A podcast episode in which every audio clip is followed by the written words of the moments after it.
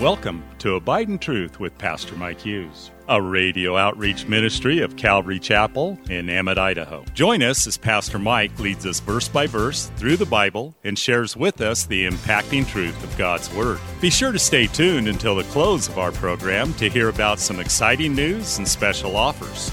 We'll also tell you how you can obtain a full length copy of this entire message. And don't forget, you can always catch up on Mike's teaching on our website at ccemmett.org. We're currently going through the book of Luke in a series titled The Uncommon Gospel. So grab your Bible, turn up the volume, and follow along with us. Here's Pastor Mike.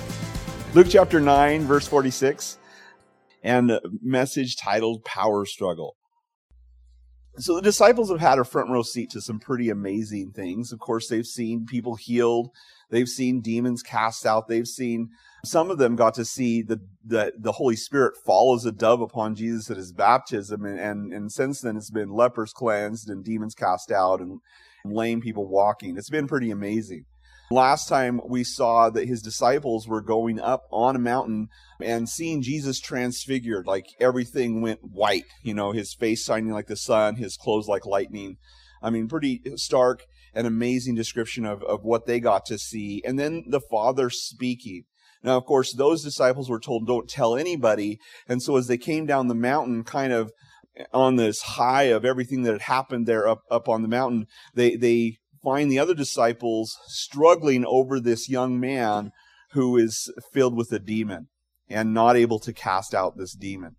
And so Jesus, of course, rebuking his disciples, saying, faithless generation, how long will I put up with you? Casting out the demon with a word.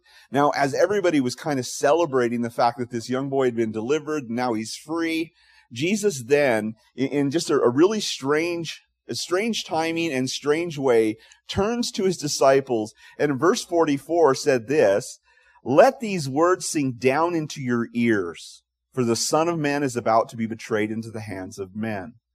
But they did not understand this saying, and it was hidden from them, so they did not perceive it, and they were afraid to ask him about this saying.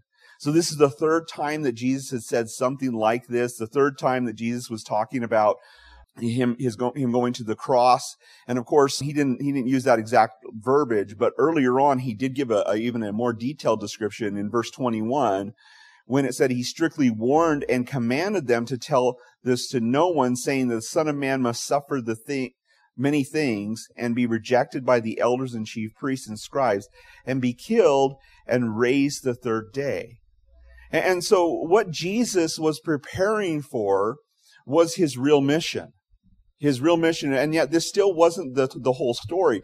The whole story was, you know, I'm going to you know, die, bury, be raised again, and then the Holy Spirit is going to outpour on the church, and that's when they're going to be his witnesses. And so he tells them not to tell anyone. In fact, even after his resurrection, he say, "Don't tell anyone, but go into go to Jerusalem and wait." And they waited for ten days until they received the Holy Spirit, because without the Holy Spirit, they couldn't be witnesses for him. And so this is an interesting thing that Jesus is telling them, because he is telling them about the, the true mission and the true purpose as to why he came to this earth. Not, not to heal sick people, not to help all the hurting people, not to give everyone a better life, not to make life better for the world. And, and I think that as we look at Jesus and coming into this world and all the things that he did, if his mission was to you know, help all the helpless and to heal all the sick and to cast out the demons of everybody, if that was his purpose, then it's been an utter failure so far. But that wasn't his purpose. What was his purpose? I guess that's the big question because you look at the world and things are falling apart still. And as we even look at the world now with everything that's happening in Ukraine and all the things that are happening around the world in the last two years of, a pandemic and everything, everybody's been freaked out. What, what was Jesus' real mission?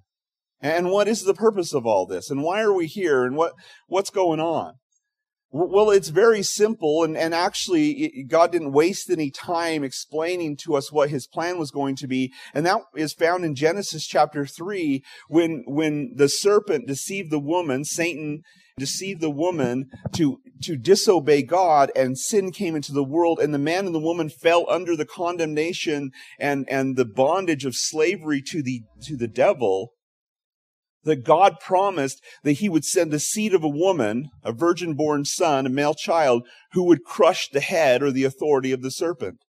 That he would release the bondage of slavery that man was brought under in the Garden of Eden, and that he, by his death, would pay for the death, Jesus being the lamb that was slain from the foundation of the world, we read in Revelation chapter 13, that, that he would pay the penalty of death that was due on the day that Adam and Eve took the fruit off the tree and reconcile the scales of heaven as he hung on the tree and died in their place and in every single person's place who would say yes to Jesus.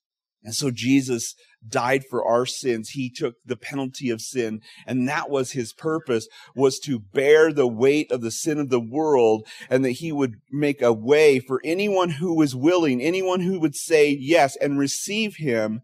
It tells in John chapter 1 verse 9 that to all that would receive him, he gives the right to become the children of God.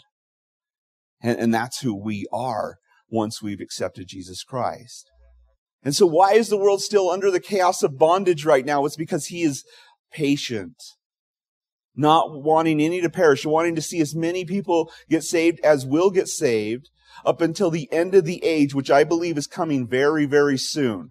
How many of you guys feel like we're getting there quickly?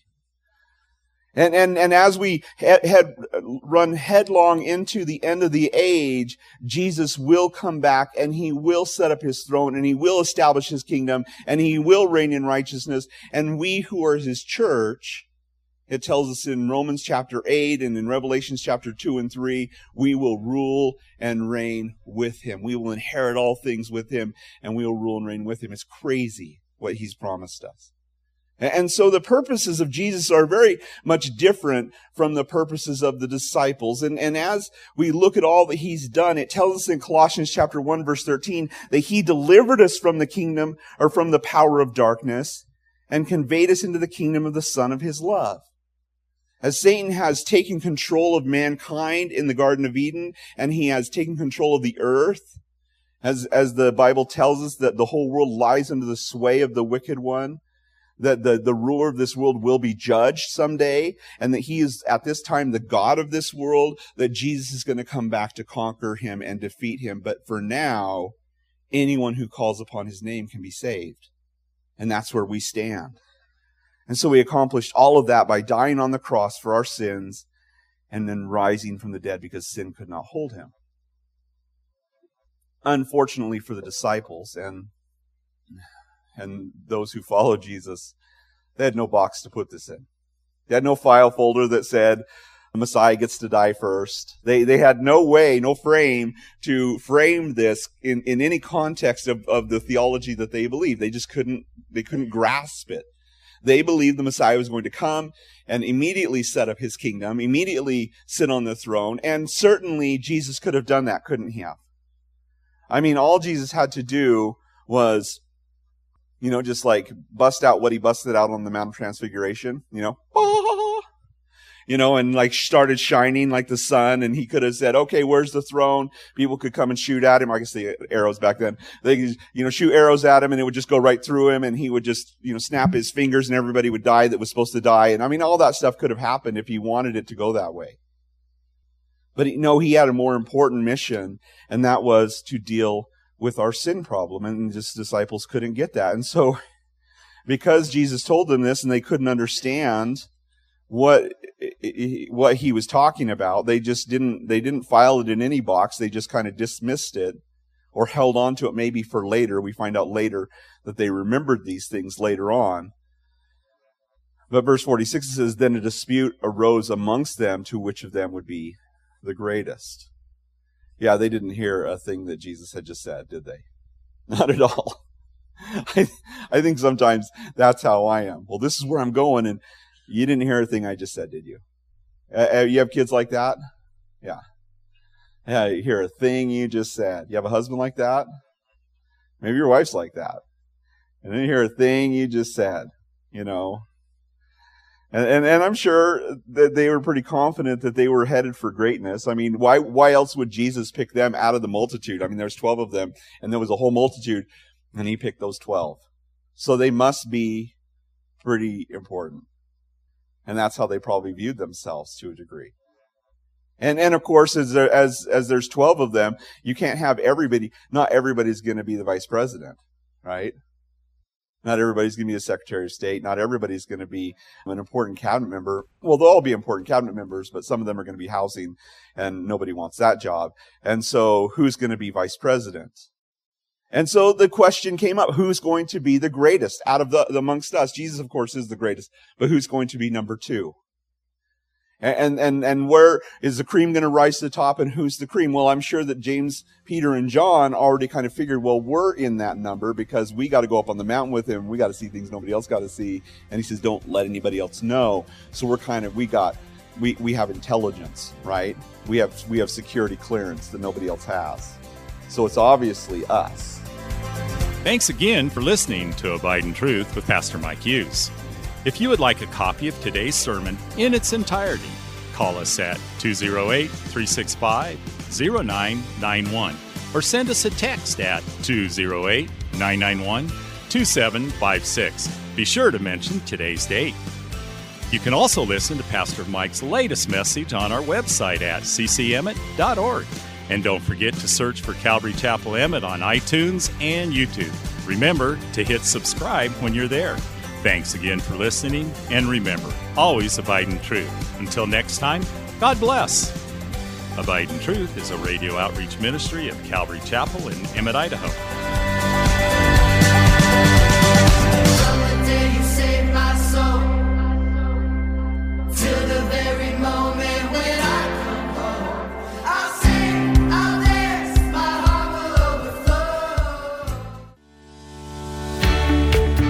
Calvary Chapel of Emmett would like to invite you to watch our services live on Facebook.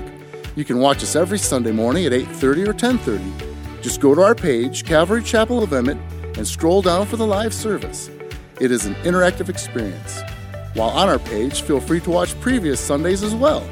So join Calvary Chapel Emmett Sunday morning at 8:30 or 10:30 on Facebook. We look forward to seeing you.